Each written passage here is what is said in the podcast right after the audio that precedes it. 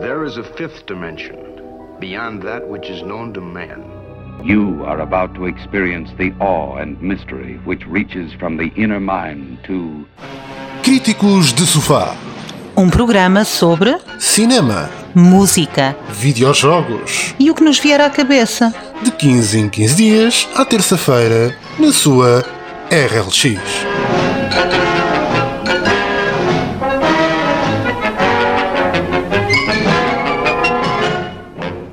Ora, sejam bem-vindos a mais um Críticos de Sofá. Como sempre, cá estou eu, Sérgio. E eu, Alexa? E hoje vamos então ter um, problema, um, um programa de críticos de sofá ligeiramente diferente. Ora, para não ser sempre a mesma coisa e para não estarmos ambos a falar de um mesmo filme ou da mesma série, hoje dividimos aqui uh, uh, o, o, o, nosso críticos do sofá, dividimos o, o sofá ao meio. E hoje, na primeira metade do sofá, vou eu falar-vos de um álbum uh, de música que ando a reouvir e a Alexa irá falar então de uma série que andou, andou a ver. Está, estamos de acordo? Estamos muito de acordo. Muito bem.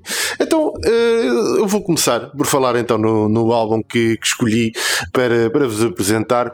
É um álbum que eu ando a reouvir eh, já, já há muito tempo que conheço este álbum e de quando em vez volto a ouvi-lo porque é de facto muito bom. Eu estou a falar de Desafinado do saxofonista Coleman Hopkins. Eh, é um álbum de, de 1962, portanto é um álbum já com uns aninhos.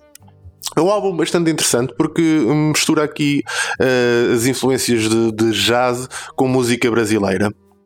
E ao contrário do, de, de, uma série de álbuns que se fizeram nesta altura, uh, com a mesma temática e que misturam os mesmos estilos musicais. Eh, este não é uma experiência esquisita, é uma coisa realmente bem conseguida, bem feita. Coleman Hopkins não é para mim dos melhores saxofonistas jazz, uh, nem dos melhores instrumentistas jazz, mas uh, sem dúvida neste álbum consegue trazer uh, o que de melhor ele tem. Transições suaves, é, é, um, é um saxofonista muito melodioso e aqui nota-se efetivamente isso. este álbum contou também com, com a presença de, de Major Holly, um, um famoso contrabaixista ou baixista americano americano também muito bom, e, e Eddie Locke na, na, na, bateria e na percussão, uh, e também com Howard Collins e Barry Gilbert na guitarra. Uh, mais uma vez, é a tal fusão de ritmos brasileiros, bossa nova e jazz samba, uh, que é de facto muito interessante. Eles aqui foram buscar uma série de, de clássicos de, da bossa nova, clássicos do, uh, do António Carlos Jobim, o Tom Jobim, uh, foram buscar também do João Gilberto, uh, de, do Mendonça, portanto foram buscar alguns clássicos, o Desafinado, logo a primeira música que é que dá também o nome ao álbum, uh, o Samba Parabine, o Samba do Manota Só, o Pato, portanto tem uma série de, de standards da Bossa Nova e do, do samba que, que, levam aqui uma roupagem diferente. É um excelente álbum para se ouvir, uh, quer como música ambiente, quer ao final do dia, acompanhado de, de um bom copo, enquanto, uh, se, enquanto se relaxa um pouco, se descontrai do, um, do final de um dia de trabalho. Está efetivamente uh, feito nesse sentido e está muito bem conseguido. é um daqueles álbuns que, que eu acho que toda a gente deve ter, porque fica excelente para um jantar de, de família ou um jantar com, com amigos quando se quer ter uma música ambiente uh, que, que vá para além de, do, do, óbvio de, dos pianos, etc., acho que faz todo o sentido e acho que merece efetivamente ser ouvido. Também é um tipo de som que, uma vez que não tem letra e não é cantado, eh, pode ser a companhia ideal para se estudar ou para se ler um livro, eh, porque não, não tem nada que seja gritante, que, que perturbe, que chame demasiado a atenção. Portanto, é o álbum ideal para essas situações onde queremos ter, eh, ou as situações exigem algum nível de concentração, ou queremos estar disponíveis para podermos falar com, com outras pessoas, podemos socializar, ou então só mesmo para estarmos no, uh, no relax, a beber um, um, copo, enquanto desfrutamos de, de uma sonoridade que não, não requer muito da nossa atenção para ser efetivamente apreciada. Portanto, Este- dirias que este é um álbum para aquelas pessoas que, como eu, eh, não são nada propensas ao jazz e há muito menos à bossa nova. Dirias que é um bom álbum para introduzir first timers vá para o jazz? Sim, sim. É, é sem dúvida eh, um bom álbum para introduzir o jazz, porque não vão. eh, não vai haver aqui nada de dissonante, não vão ouvir free jazz, não vão. eh, Dentro até mesmo do Coleman Hopkins, não vão para a discografia mais complexa deles. Ele tocou no Blue Note, ele tocou em vários bares onde existem gravações disso, onde se nota um, uma sonoridade mais típica, digamos assim, do jazz. Eh, E é daquelas coisas que normalmente as pessoas, quando, quando falam com alguém que gosta de jazz, isto é sempre uma preocupação que, que eu tenho, é, quando se fala de alguém que, quando se fala com alguém que, que gosta muito de jazz, há uma tendência a, a ir-se a ir-se buscar qualquer coisa o exemplo de exímia qualidade técnica ou, ou algo semelhante. E qual é o problema? Para quem não está habituado a jazz, isso vai ferir auditivamente isso é, fere muito a pessoa. Ou é alguém que gosta muito da parte técnica e aprecia muito a música de uma forma técnica, ou se aprecia, como a maior parte das pessoas aprecia música de uma forma melódica, vai ser, vai ser ali logo um, um corte, um choque muito bruto. Este é um excelente álbum nesse sentido, porque não é nada disso, é uma coisa completamente descontraída, como disse, não vai haver aqui momentos de choque nenhum, não vai haver algo completamente inesperado ou algo que vos vá chamar a atenção. Não, é um, eu acho que é o álbum essencial para pessoas que gostam de dar festas em casa e ter amigos em casa. É o álbum ideal para acompanhar uma refeição, um copo de vinho, etc. Podem deixar este álbum em loop e vão ver que uh, ele desaparece na, na, na, atmosfera, mas ao mesmo tempo tem uh, marcação suficiente para que no final uh, de se calhar de um jantar vos vão perguntar: olha, que, o que é que estávamos a ouvir? Pá, pareceu-me pareceu interessante. Acreditem que, que vale a pena, eu acho que é um álbum que aconselho a toda a gente, é um excelente álbum para ter em casa.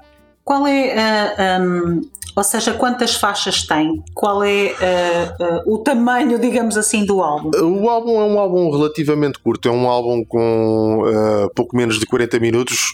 Para este tipo de, de álbuns é, é comum, portanto, estamos a falar de álbuns estamos a falar de, de, de, uma interpretação de Bossa Nova e as músicas de Bossa Nova também nunca são muito grandes. Uh, tem, tem apenas oito faixas, mas uh, eu nem sei dizer que, que faixa é que é melhor. Eu gosto delas todas. É um álbum que, nesse aspecto, todas as músicas casam, muito bem umas com as outras, de tal forma que parece todo o álbum parece uma grande faixa. Uh, está tão bem feito e lembro-me de poucos álbuns que assim sejam. Ou seja, uh, álbuns que desde a faixa 1 até à última faixa estão tão bem construídos que todo o álbum parece uma grande faixa, parece uma viagem musical. Aqui temos uma viagem musical em que não há disrupções, há, há apenas uh, melodia e harmonia bem conjugadas em músicas que, que, se parecem encadear perfeitamente umas nas outras. Ok, portanto será, uh, como estavas a dizer há pouco, será um álbum, uh, uma, um bom first time listen para aqueles que não são amantes do jazz, mas que gostariam de experimentar, gostariam de começar a ouvir alguma coisa, porque é isso que tu estavas a dizer há pouco. Às vezes o jazz pode ser para os first time listeners uh, demasiado agressivo, principalmente se entrar logo para o jazz mais experimental, para o, free, o freestyle jazz, pode ser um bocadinho mais agressivo e as pessoas associarem imediatamente o jazz só a essa forma de jazz e cortar totalmente qualquer capacidade ou qualquer uh, vontade de explorar mais. Aqui então, como estavas a dizer, com este álbum desafinado, temos uma hipótese de entrarmos mais devagar no mundo do jazz. Sim, é uma introdução a, a, uma sonoridade dentro do jazz, porque o jazz também uh, alberga muitos estilos e, e, e, muitas formas. Portanto, esta é mais uma e para mim acaba por ser das mais fáceis de, de introduzirem.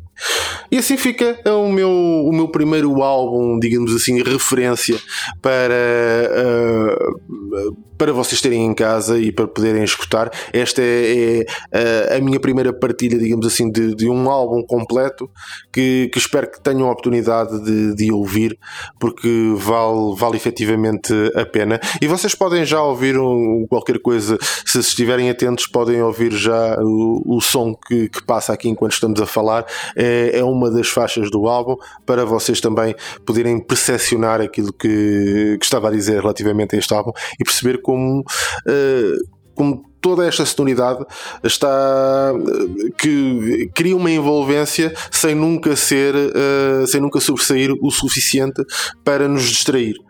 E portanto uh, deixo aqui a, a minha referência. A primeira metade do sofá fica assim preenchida com o álbum desafinado de Coleman Hopkins muito bem, uh, gosto muito desta ideia de trazer sempre um álbum para uh, a metade do sofá em que vais criticar, porque uh, realmente a música é a tua especialidade, é algo que conheces muito bem do ponto de vista técnico e do ponto de vista de repertório geral e de estilos de música, e portanto, para além do programa que já tens a Forja, onde juntamente com mais dois amigos falas de heavy metal, então é mais uma oportunidade de dar a conhecer estilos e música que estão que é tão necessária nos dias de hoje, que, uh, cuja música anda à volta de pastilha elástica de consumo fácil e que mais ninguém se lembra daqui a duas semanas. Esta é a verdade.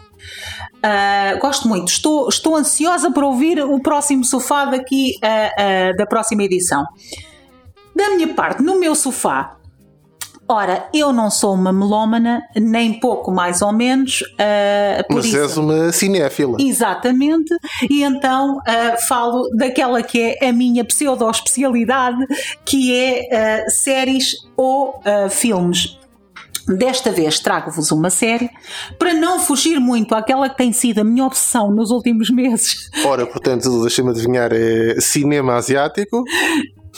guilty, mais especificamente sul-coreano, para aquela que tem sido desde há dois anos, uh, desde que entramos no primeiro confinamento, foi em 2020 que eu descobri uh, uh, a produção sul-coreana e não mais larguei, é efetivamente um espaço à frente do que se produz em Hollywood, e trago-vos uma série do ano passado, uma série que saiu em 2021, a primeira série que eu vi agora em janeiro, e que foi The Silent Sea ou seja, uh, o mar da tranquilidade, que é uh, a parte da lua encoberta que nós chamamos o mar da tranquilidade.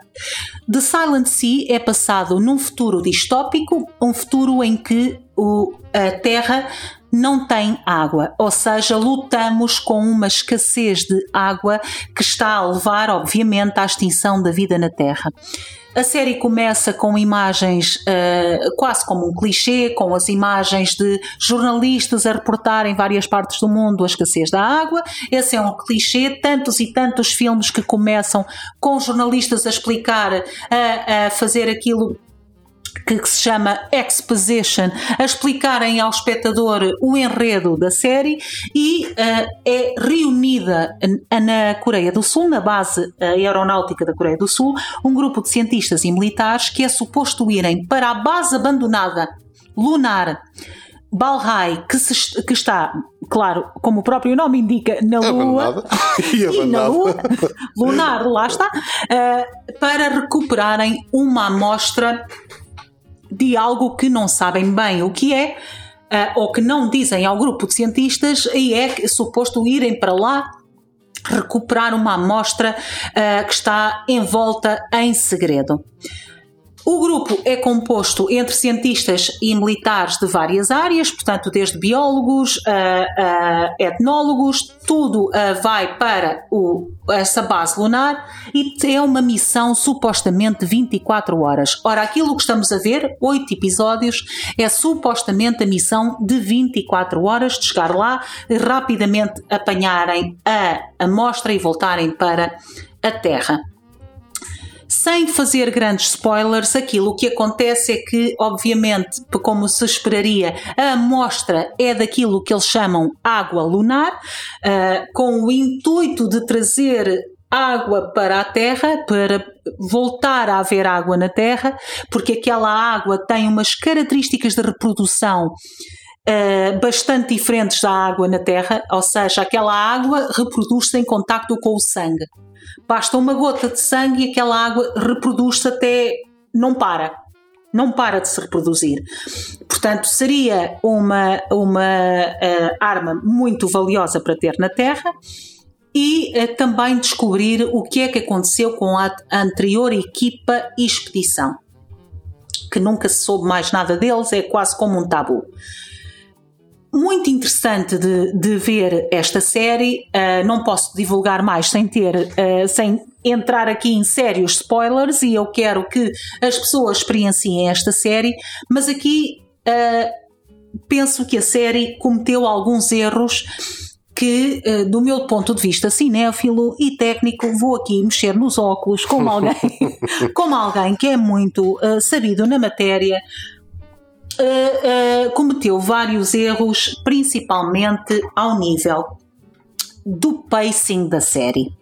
Eu não tenho nada contra, como tu sabes e muito bem, a pacing lento. Das minhas coisas favoritas no mundo são coisas com pacing lento, como foi a minha série favorita todos os tempos, o Hannibal.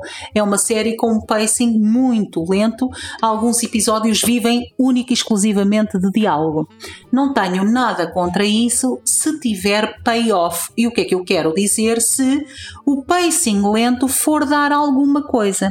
E algumas vezes eu sentia que não ia dar a nada. Ou seja, é pacing lento de várias personagens a falar de várias formas distintas da mesma coisa e não se descobre nada de novo. Os atores são extraordinários, é um cast de atores que quem acompanha, uh, uh, quem acompanha entretenimento uh, sul-coreano dos últimos três anos vai reconhecer quase todo o cast. Temos atores de Kingdom, da minha série favorita da Netflix, temos de, atores de Train to Busan, o ator principal e portanto estamos. Portanto, de Squid Game. Exatamente, e de Squid Game temos uh, a nata, le creme de la creme daquilo que é uh, sul-coreano. O acting é estupendo, a banda sonora é muito boa e para mim, uh, sem dúvida, a coisa mais forte da série é a cinematografia. Toda a série está em tons cinzento e azulado, e ao princípio aquilo chateava-me porque é muito monocromático, e eu estava a dar por mim a pensar isto devia ter, os fatos deles deviam ser vermelhos ou uh, azuis uh, elétricos, qualquer coisa para que a minha monotonia visual fosse quebrada uh, tivesse um fato de uma cor que a minha monotonia ah, visual fosse quebrada.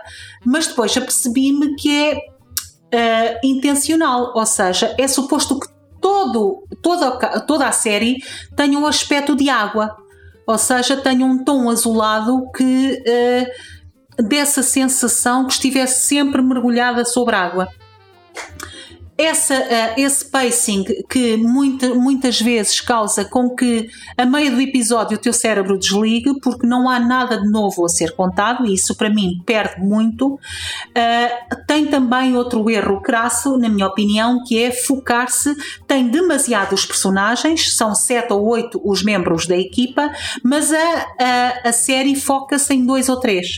O, o que acontece ao se focar única e exclusivamente em dois ou três, desenvolve duas ou três personagens, o que quer dizer que quando algo acontece às outras personagens, eu não me importo. Eu não tenho o mais pequeno impacto emocional de ver morrer uma personagem menos desenvolvida, porque não criou uh, laço emocional comigo. Portanto, quando lhe acontece alguma coisa, eu penso: ah, coitado.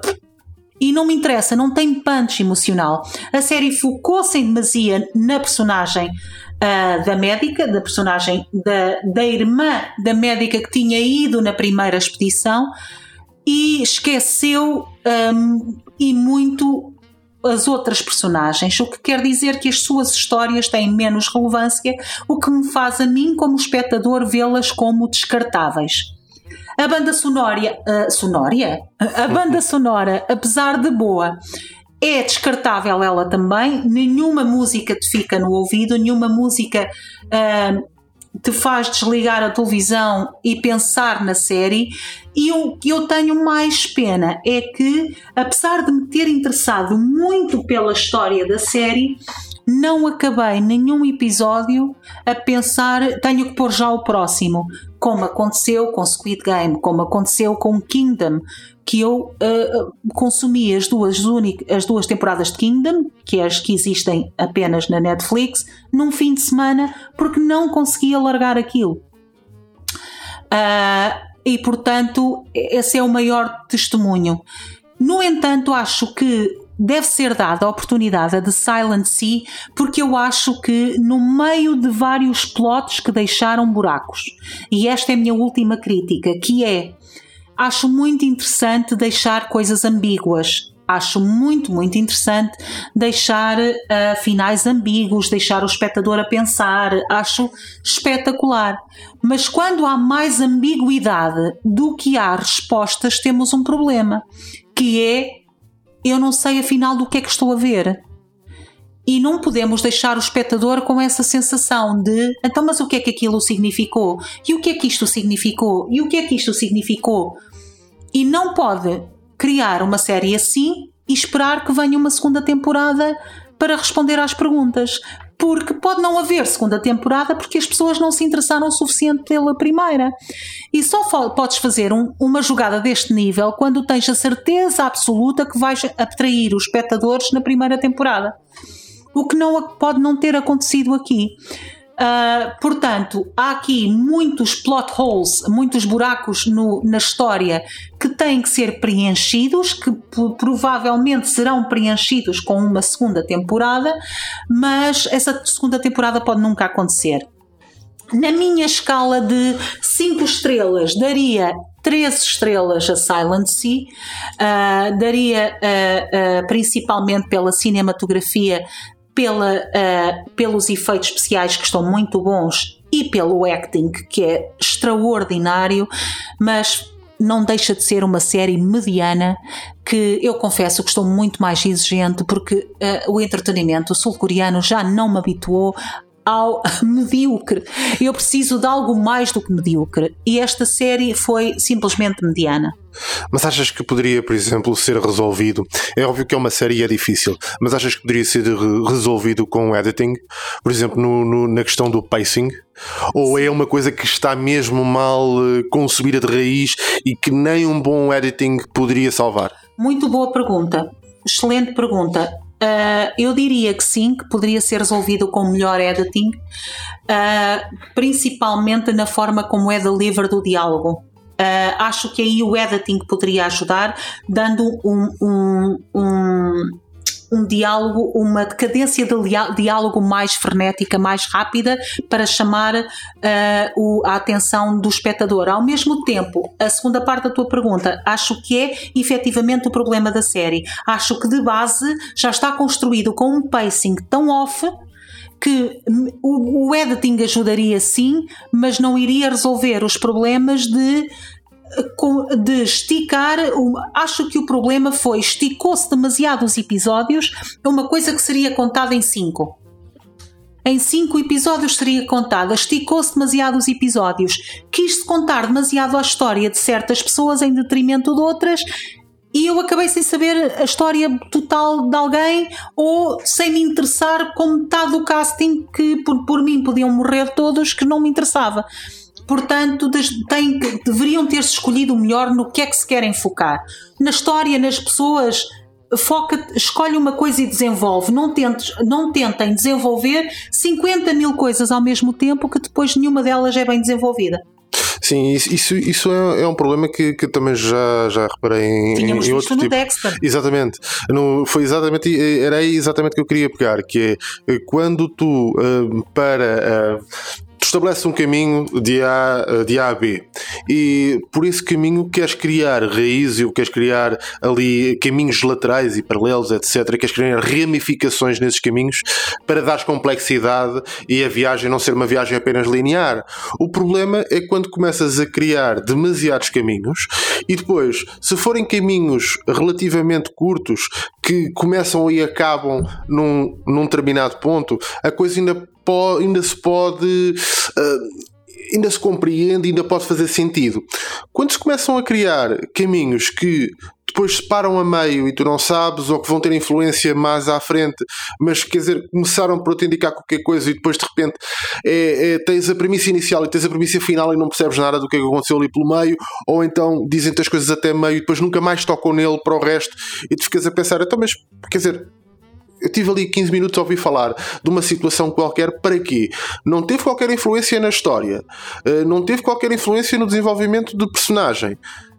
Então foi para quê? E sentiste que isso também foi. Hum, teve assim algumas coisas dessas aconteceram alguns. Sim principalmente com personagens. Havia personagens, nomeadamente uma delas, que é como se fosse o vilão da história, uh, que eu queria muito saber mais dele, principalmente que é um ator fascinante que entrou no Kingdom e que eu acho que ele é extraordinário e, portanto, queria muito saber mais dele, mas a personagem dele, por dar tanto ênfase à personagem da médica, uh, puseram-no como segunda parte, como, como uh, quase personagem secundária, o que acabou por o seu destino ter muito menos impacto do que teria se eu soubesse totalmente a história daquela pessoa. Depois também os interesses da corporação, houve ali houve ali, uh, foi como se na concepção desta série tivessem 20 ideias geniais que quiseram introduzir todas, mas só duas ou três é que vão poder ser desenvolvidas como deve ser. E depois o que acaba é um produto que acaba por ser apresentado, é um produto que tem premissas super interessantes, potencial para muita coisa, mas que nos deixa a sensação de ah, foi só isto, porque está mal desenvolvido no seu geral, uh, aborrecido em algumas coisas, mal editado noutras. Muito foco aqui quando deveria ser dado um bocadinho por todo o lado. Portanto, uh, uh, foi é uma boa premissa, espero que exista uma segunda temporada para corrigir os erros da primeira. Às vezes as, as, séries também custam em encontrar o seu caminho logo numa primeira temporada há, há, séries que precisam de tempo eh, para maturar. Acho que esta é, é, uma dessas e gostava de lhe dar uma segunda oportunidade, uma segunda temporada, porque tem de facto ali boas ideias. A premissa da, da escassez de água é algo que todos nós vamos sentir na pele, não tarda, e portanto acho que, que poderia ser aqui um bom caminho. E eu estou sempre interessada em saber o que é que vem mais da Coreia do Sul. Portanto, e pronto, acho que, que temos o, o sofá arrumado. Pronto, um maple. Um maple, exatamente. Um sofá de, de, dois lugares. Tivemos primeiro então acesso a uma, a uma referência uh, musical. Mais uma vez o álbum de, de Coleman Hopkins afinado e também uma série, mais uma série da, da Coreia do Sul, de seu nome The Silent Sea. The Silent Sea.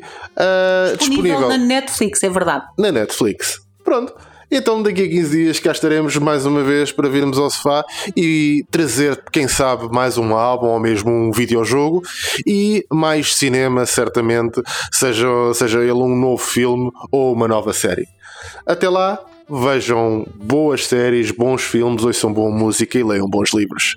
Até daqui a 15 dias. Até daqui a 15 dias. There is a fifth dimension beyond that which is known to man. You are about to experience the awe and mystery which reaches from the inner mind to. Críticos de Sofá. Um programa sobre. Cinema. Música. Videojogos. E o que nos vier à cabeça. De 15 em 15 dias, à terça-feira, na sua RLX.